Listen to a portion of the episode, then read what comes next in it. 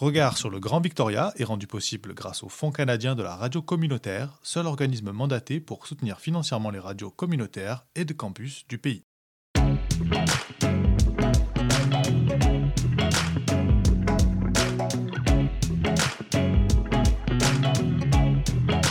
Regard sur le Grand Victoria.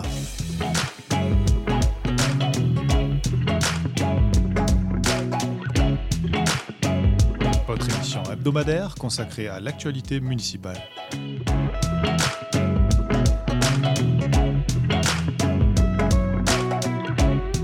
À retrouver tous les mercredis à midi et en rediffusion le samedi à 10h sur les ondes de Radio Victoria 107.9 FM.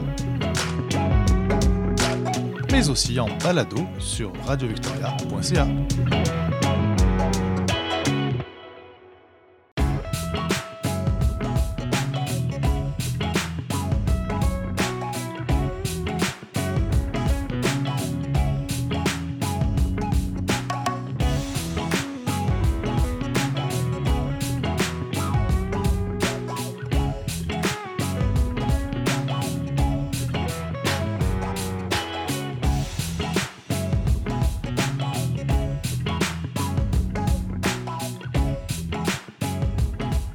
Bonjour à tous, c'est François Macon au micro du 107.9 FM. Merci à vous, chers auditeurs de Radio Victoria, d'être fidèles à votre rendez-vous.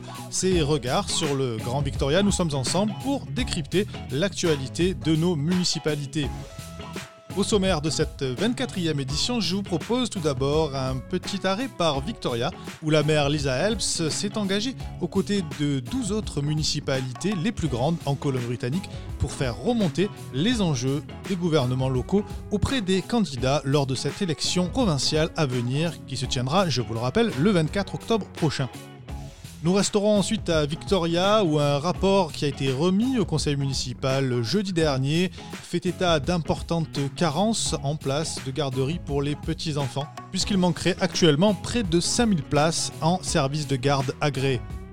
Nous ouvrirons ensuite notre page consacrée aux élections provinciales avec les derniers sondages, les attentes des Britanno-Colombiens et les dernières annonces des candidats en lice.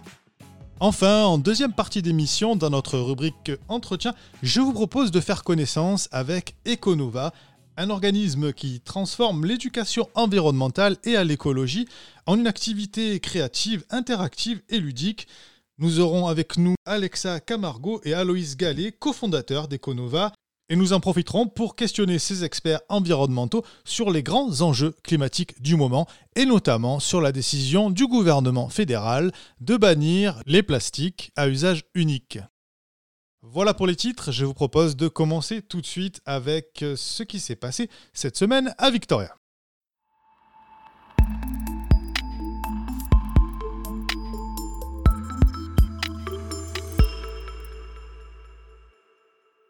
Je vous le disais en titre, les maires des principales villes de la Colombie-Britannique interrogent les dirigeants provinciaux en liste pour ces élections sur les enjeux liés aux opérations municipales.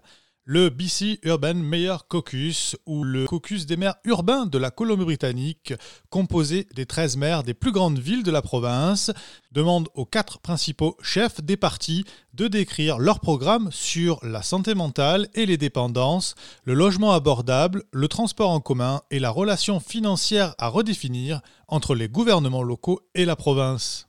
Le caucus a envoyé des lettres au chef du NPD, John Organ, au leader des libéraux, Andrew Wilkinson, à Sonia Furstenau du Parti vert et au chef conservateur Trevor Bollin.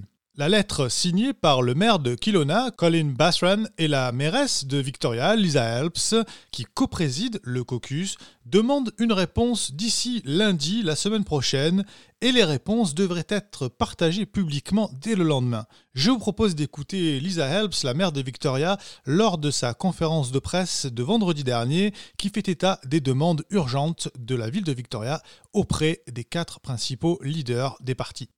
Cities and urban areas across British Columbia have been disproportionately hit by the COVID 19 pandemic. And that's why myself and other mayors from urban British Columbia have organized ourselves into the BC Urban Mayors Caucus. I'm the co chair of that caucus along with Kelowna Mayor Colin Bazran.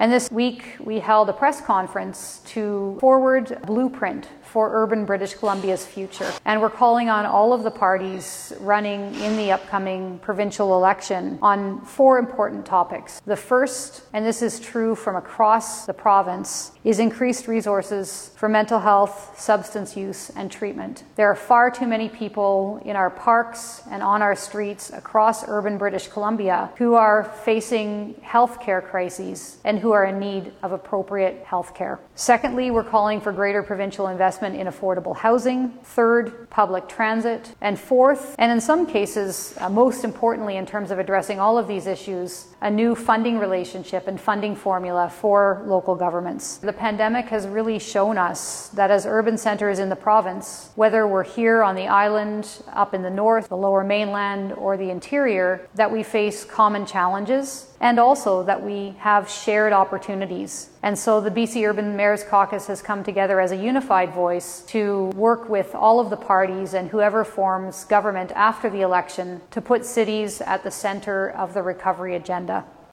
Le caucus des maires, qui s'est rassemblé la semaine dernière en Assemblée générale, fait donc état de challenges et de problèmes communs aux 13 plus grandes villes de la Colombie-Britannique et affirme que les réponses euh, apportées par les principaux candidats aideront les électeurs à faire un choix éclairé le 24 octobre.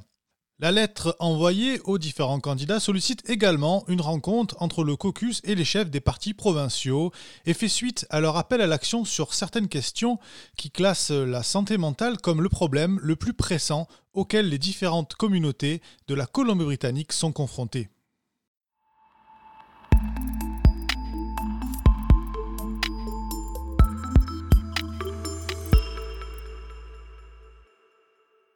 Jeudi dernier, en conseil municipal à Victoria, un rapport fourni aux élus pointe la pénurie de services de garde agréés, abordables et accessibles dans la communauté.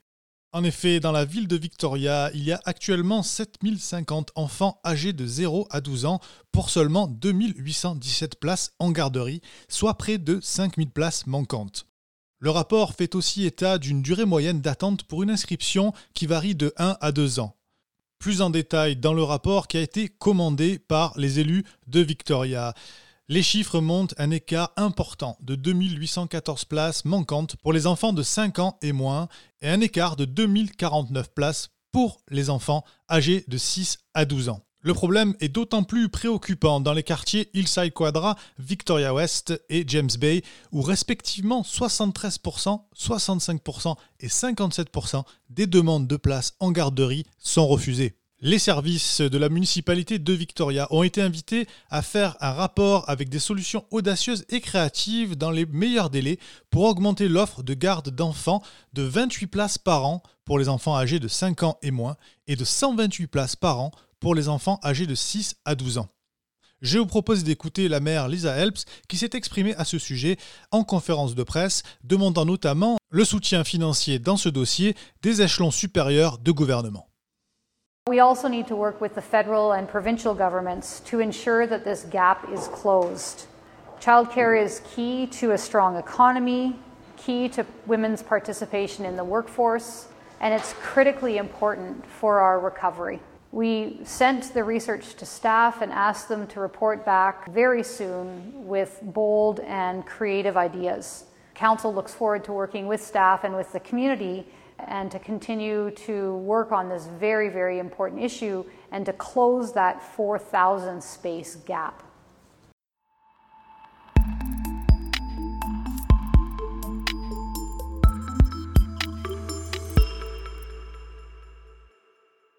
Et nous ouvrons à présent notre page spéciale consacrée aux élections provinciales, une page déclinée en trois temps. D'abord, euh, les prévisions de vote mises à jour, avant d'évoquer un sondage qui fait remonter les préoccupations et les enjeux de cette élection par les Britanno-Colombiens. Et nous terminerons par les nouveaux développements des programmes de chaque parti.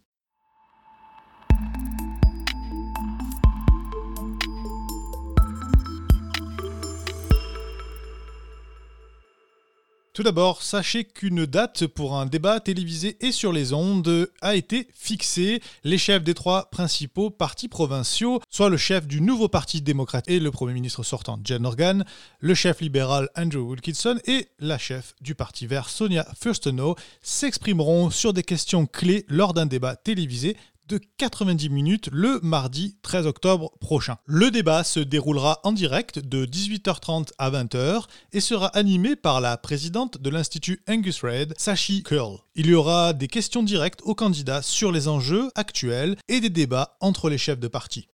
Pour l'heure, les néo-démocrates dirigés par John Organ continuent d'avoir une large avance sur les libéraux d'Andrew Wilkinson et seraient très susceptibles de former un gouvernement majoritaire si les élections devaient avoir lieu aujourd'hui avec 47,4% d'intention de vote contre 32%. Le nouveau Parti démocrate est toujours en avance sur les autres partis dans la région métropolitaine de Vancouver et sur l'île de Vancouver, tandis que les libéraux font de peu course en tête dans le reste de la province. Le soutien au Parti vert avec 13,8% est en baisse par rapport aux élections provinciales de 2017, mettant potentiellement en péril certains sièges acquis lors de cette précédente élection.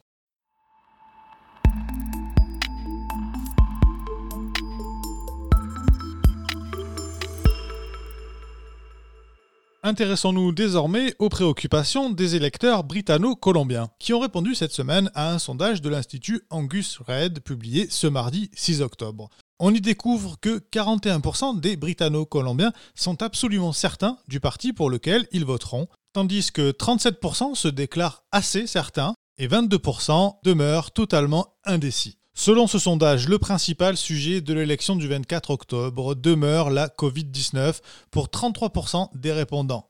Juste derrière se trouvent les soins de santé à 32%, l'abordabilité du logement à 31% et le changement climatique et environnemental à 30%. La croissance économique vient ensuite avec 23% des répondants. Cependant, on note que les priorités changent selon l'âge et le sexe. Les jeunes femmes sont plus préoccupées par la Covid-19 et les soins de santé, tandis que les jeunes hommes avancent comme priorité l'abordabilité du logement, le changement climatique et l'environnement. Ce qui préoccupe le plus les électeurs diffère également selon la région. L'abordabilité du logement est une priorité dans la région métropolitaine de Vancouver avec 40% contre 30% dans le reste de la Colombie-Britannique.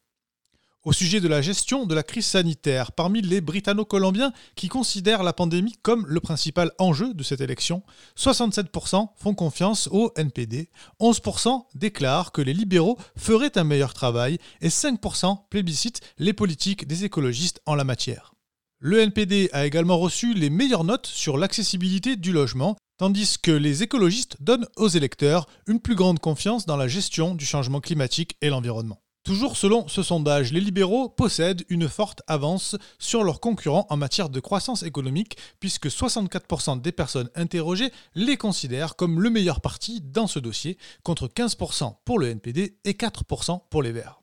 Bien que les sondés soulignent le bilan solide du NPD dans la gestion de la Covid-19 au niveau provincial, plus de la moitié des personnes interrogées ont déclaré que le Premier ministre sortant avait appelé, je cite, une élection inutile au milieu d'une pandémie dans une tentative cynique de garder le pouvoir.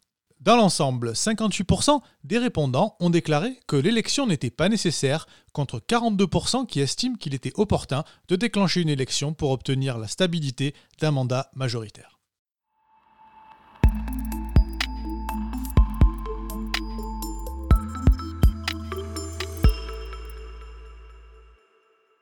Et je vous propose euh, maintenant de faire un point sur les programmes électoraux des différents partis, en commençant avec le nouveau Parti démocrate qui a dévoilé cette semaine sa plateforme de réélection. Le Premier ministre sortant John Organ a déclaré qu'un gouvernement néo-démocrate réélu consacrerait 1% du PIB, du produit intérieur brut, à un fonds d'investissement pour la relance, estimé à 3 milliards de dollars par an, qui pourraient être utilisés pour des projets d'infrastructures supplémentaires et pour créer environ 18 000 emplois.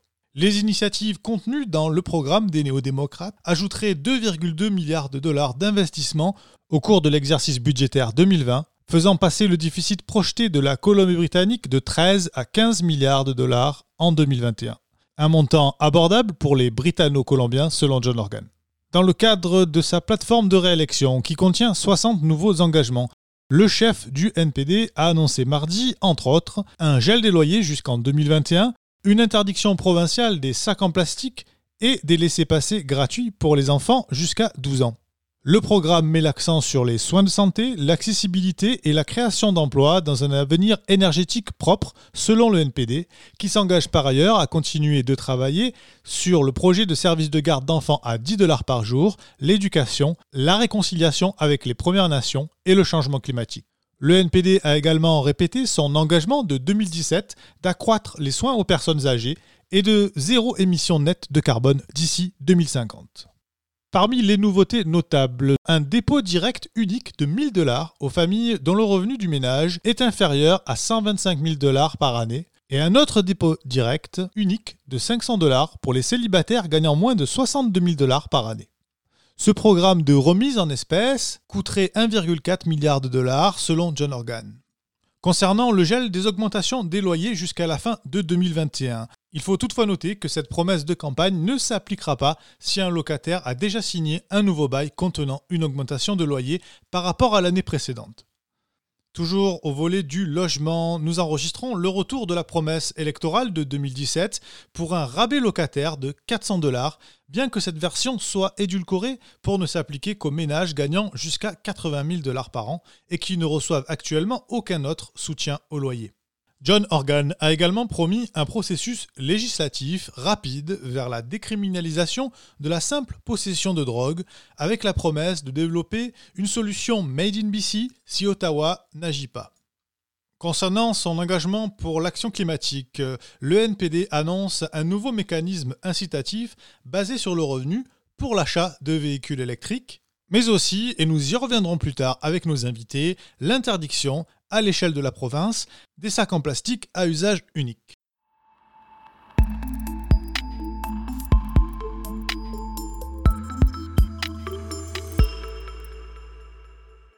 Les écologistes de la Colombie-Britannique ont promis d'investir un milliard de dollars dans les services de santé mentale dans le cadre du Medical Service Plan de la province. Lors d'une conférence de presse à Victoria, la chef du Parti vert, Sonia Furstenau, a déclaré que de plus en plus de personnes étaient aux prises avec des problèmes de santé mentale en raison du stress engendré par la Covid-19. Les Verts promettent également de s'éloigner du modèle de soins longue durée à but lucratif et s'engagent à faire évoluer les soins aux personnes âgées vers un modèle qui combine des services publics, communautaires et des coopératives. Cette semaine, le Parti vert de la Colombie-Britannique a également dévoilé un plan pour soutenir les parents d'enfants en bas âge. Les Verts proposent d'abord une garde d'enfants gratuite pour les petits de moins de 3 ans et une éducation préscolaire gratuite pour les enfants de 3 et 4 ans. Le plan prévoit également un soutien financier de 350 dollars mensuels pour les parents au foyer. Selon Sonia Furstenau, je cite, En Colombie-Britannique, les parents ayant de jeunes enfants font face à d'énormes pressions financières et s'occuper d'un enfant doit être désormais reconnu comme un vrai travail. Le coût du programme d'éducation préscolaire, si les Verts étaient élus, passerait de 674 millions de dollars en 2020 et 2021 à 897 millions de dollars en 2024-2025. Les Verts se prononcent également en faveur d'une formation accrue des éducateurs de la petite enfance dans les programmes certifiés. Le Parti vert souhaite par ailleurs la mise en œuvre d'un processus de consultation avec les entreprises et les syndicats pour explorer la possibilité d'une semaine de travail de 4 jours. La pandémie, dit Mme Furstenau, a rappelé à bien des travailleurs qu'ils doivent s'absenter du travail pour profiter d'un meilleur équilibre de vie, pour prendre soin de leur santé mentale et physique et pour s'occuper de leur famille.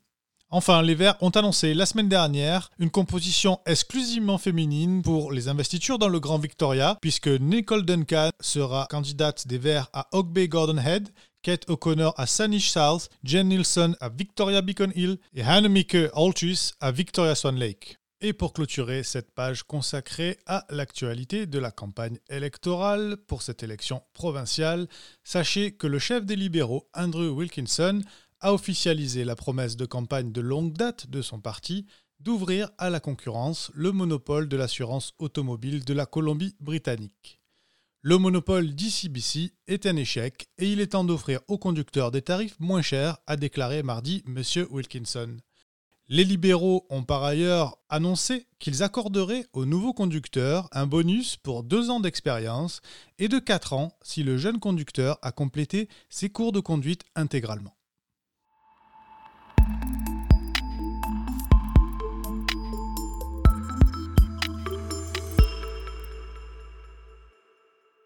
Et avant de recevoir nos invités, deux petites informations concernant l'actualité municipale, puisqu'après sa niche, le conseil municipal d'Ogbay a décidé d'interdire l'utilisation de poisons à rats pour les entreprises commerciales de lutte antiparasitaire. Cette décision n'affecte pas la disponibilité ou l'utilisation d'autres poisons pour rats, tels que ceux qui peuvent être achetés auprès de détaillants. La décision intervient après une augmentation de la prise de conscience de l'empoisonnement par bioaccumulation qui a tué plusieurs hiboux et chouettes dans le Grand Victoria, des espèces protégées et en voie de disparition. Enfin, sachez que Sydney est sur le point d'ouvrir son premier magasin de cannabis après que le conseil municipal ait inversé le cours des choses en raison des commentaires extrêmement positifs reçus par les résidents et commerçants en audience publique. Le Conseil a renvoyé lundi le magasin à la direction de la réglementation des alcools et du cannabis qui accorde des licences de vente au détail de cannabis dans la province. Ce nouveau magasin de vente au détail de cannabis sera situé sur Beacon Avenue.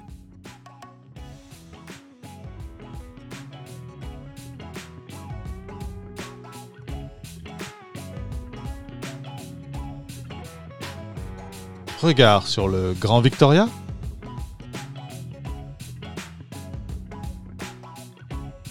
Entretien.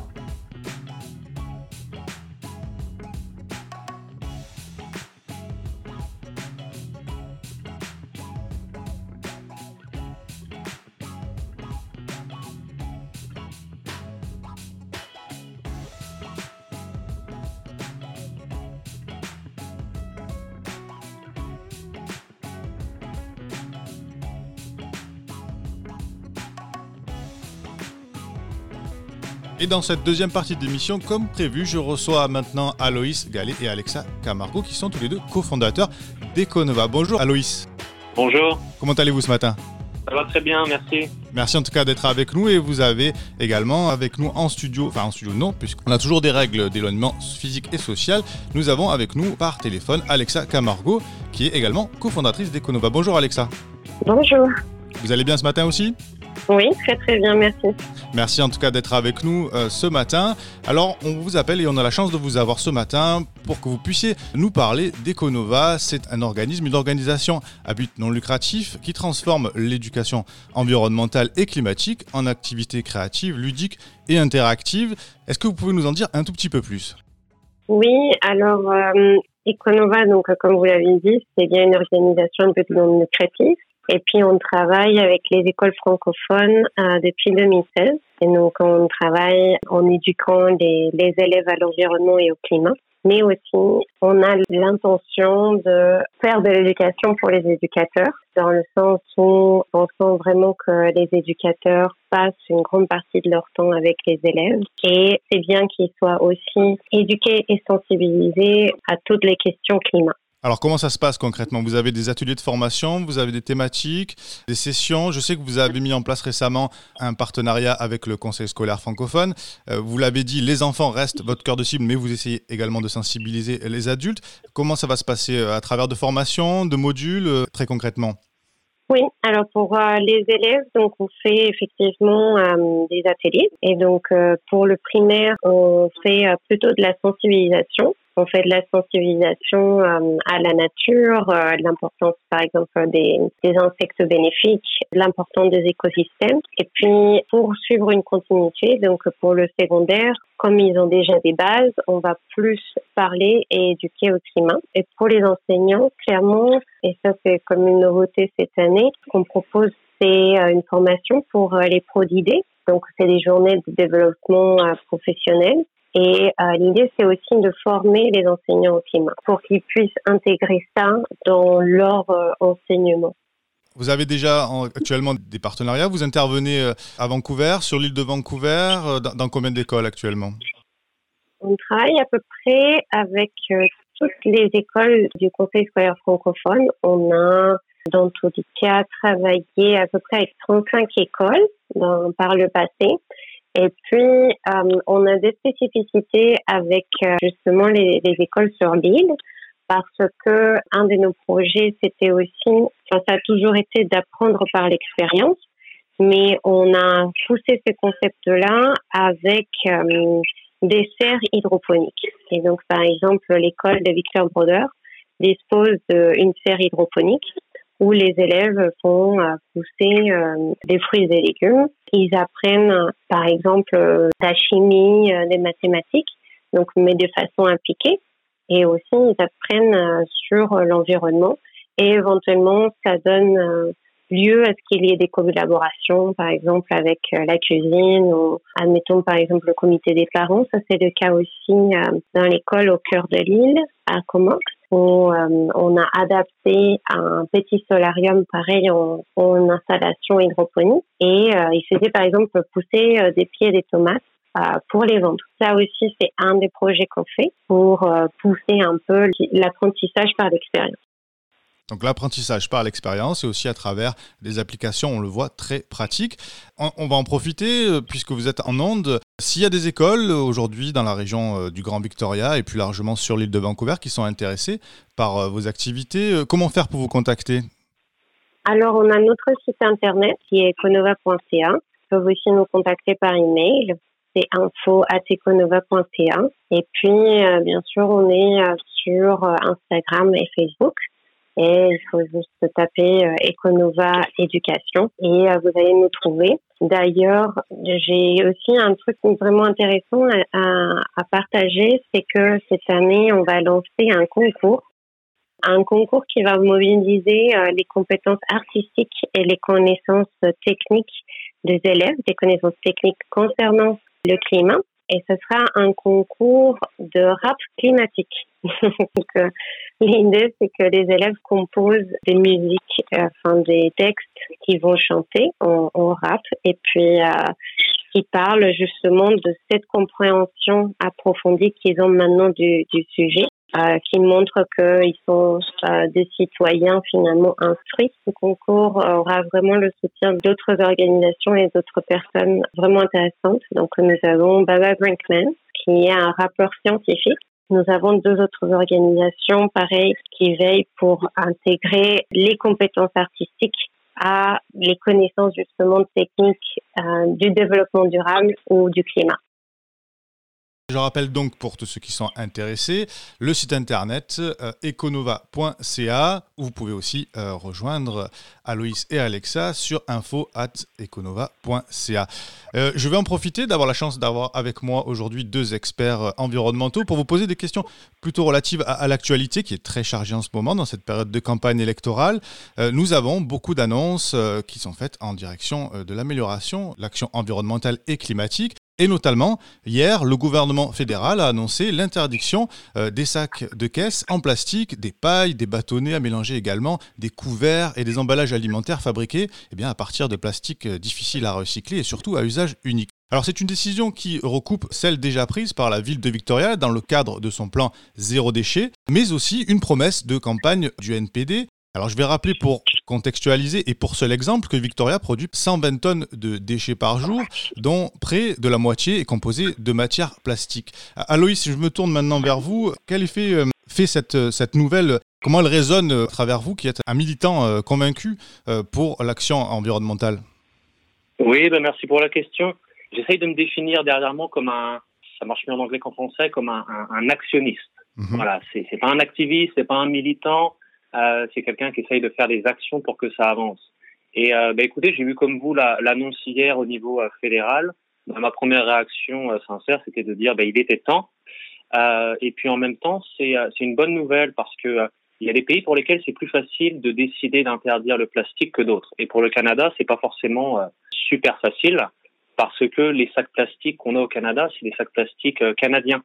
Et en fait, le sac plastique, c'est un sous-produit de l'extraction du gaz naturel. C'est des sacs plastiques faits en polyéthylène. Et euh, ce qu'on soupçonne pas lorsqu'on euh, on se voit donner des sacs plastiques dans les euh, dans les commerces plus qu'on en voudrait d'ailleurs, c'est qu'en fait il y a une industrie assez importante qui qui dépend de ce sous-produit le, les sacs plastiques, c'est 40% à peu près de la production de polyéthylène. Donc, quand on décide au niveau politique de les interdire, ça peut causer du tort à l'économie, à des industries. mais bon, ça, c'est comme ça, ça arrive. Il faut innover. Et donc, c'est une décision qui est, est relativement courageuse. maintenant, ça n'empêche qu'elle est extrêmement tardive. Je pense que sur le plastique, tout le monde a bien compris le problème, c'est qu'un sac plastique, euh, quand il se dégrade, d'une part, ça met euh, très longtemps et ensuite, il se euh, fragmente en milliers de petits morceaux, euh, jusque microscopiques, qui se retrouvent dans nos, océans. Et comme on est ici en BC, ben, une, province côtière, on est extrêmement concerné par le sujet.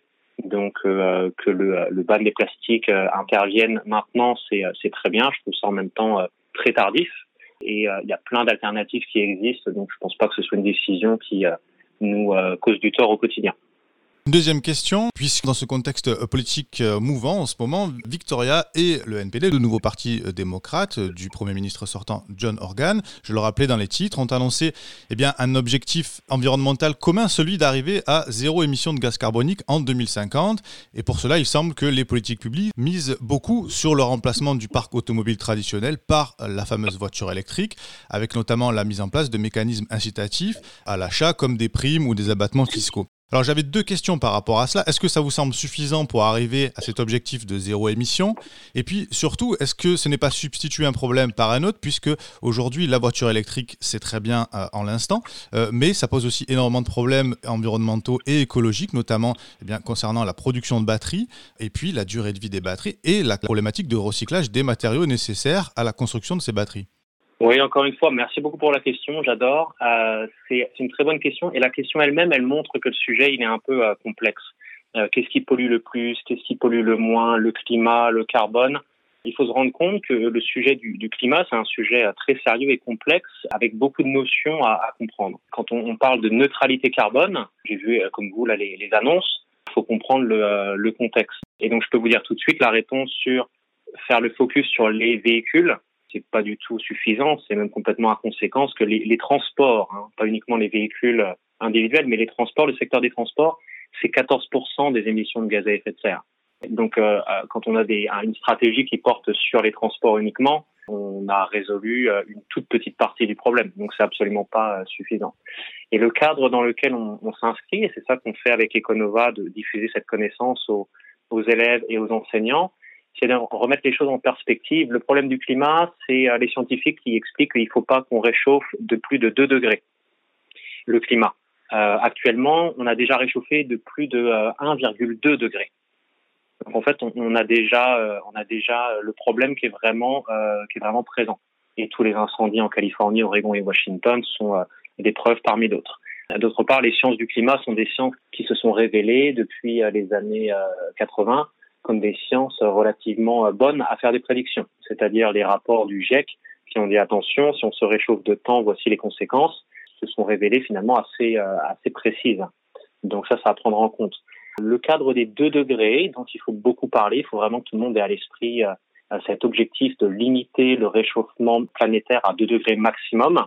C'est fixé dans le marbre par l'accord de Paris. Et le Canada est signataire et a ratifié cet accord en 2016 ça passe par la neutralité carbone, et c'est ça les annonces de campagne qui ont été euh, qui ont été faites. Annonce politique au niveau fédéral par Justin Trudeau en septembre lors du discours du trône, maintenant relayé par les candidats lors de l'élection provinciale. Il faut atteindre la neutralité carbone en 2050 pour les pays développés et en 2070 pour les pays en développement. Et donc d'ici, si euh, M. Organ est réélu et fait passer une loi pour fixer l'objectif d'être euh, carbon neutral en 2050, c'est bien, mais c'est des choses qui sont connues depuis euh, depuis longtemps. Hein. Il n'y a pas de nouveauté de ce point de vue. Ce qu'il faut bien comprendre, c'est que le problème du climat est un problème de comptabilité. Il faut mettre en place les outils qui euh, qui se mettent en place tout doucement, mais qui sont pas du tout prêts pour comptabiliser les émissions de carbone, enfin même les émissions de gaz à effet de serre, mais je rentre pas dans les détails. Donc les émissions de carbone d'une part et les puits de carbone d'autre part. Donc il faut être capable de mesurer combien on émet chaque année et combien on est capable d'absorber. Et quand je dis on est capable d'absorber,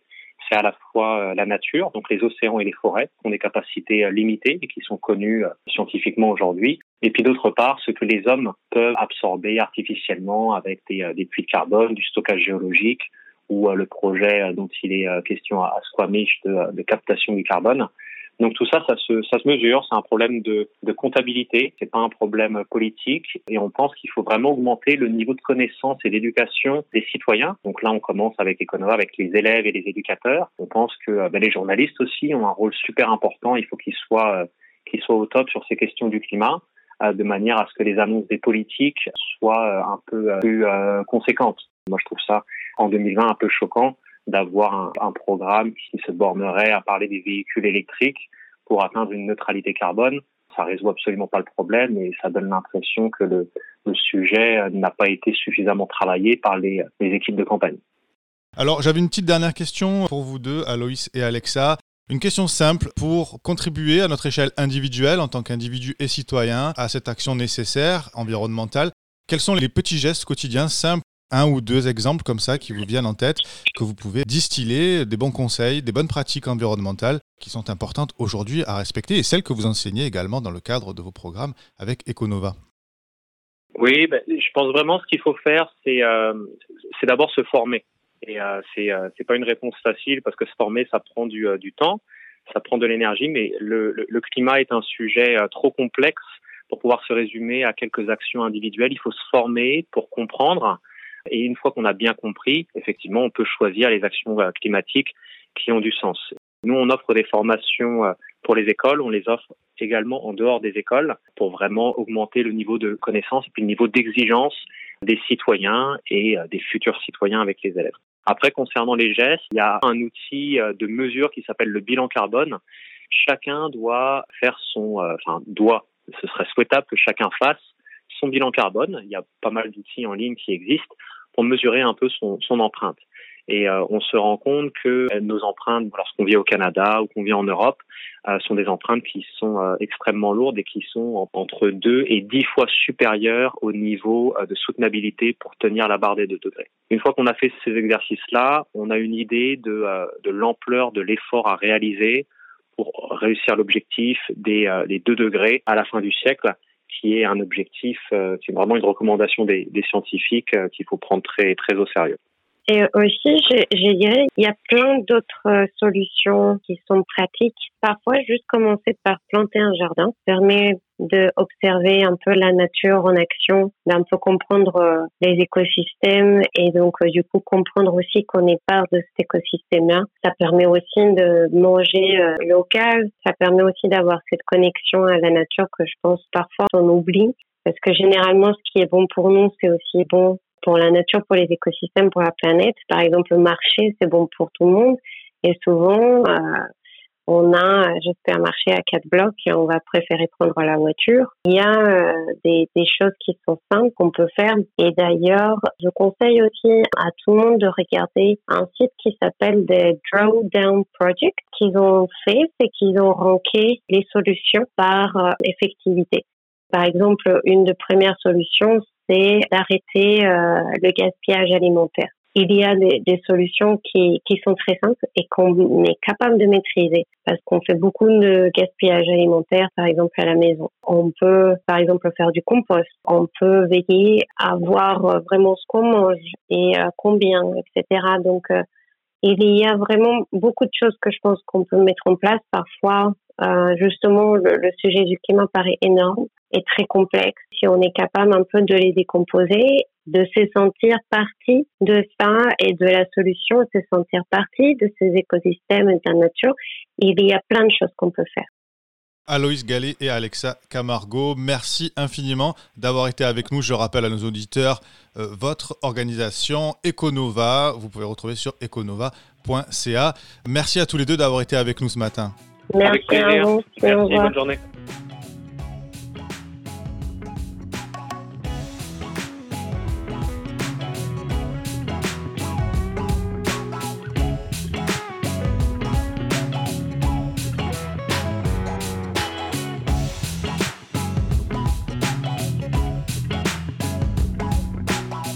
Ainsi s'achève la 24e édition de Regard sur le Grand Victoria.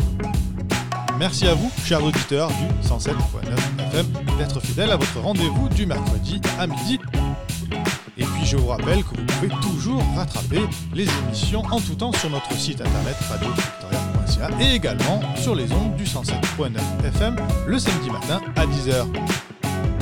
Merci également à mes invités cette semaine, Aloïs Gallet et Alexa Camargo d'Econova. Il ne me reste plus qu'à vous souhaiter de passer une excellente longue fin de semaine et je vous retrouverai avec grand plaisir mercredi prochain à midi. A bientôt